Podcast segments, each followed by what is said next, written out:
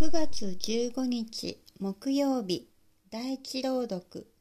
ヘブライ人への手紙5章7から9節。ヘブライ人への手紙。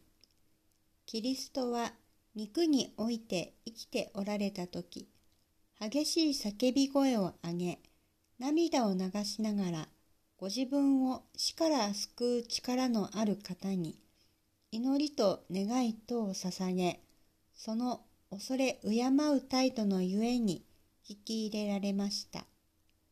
キリストは恩子であるにもかかわらず、多くの苦しみによって従順を学ばれました。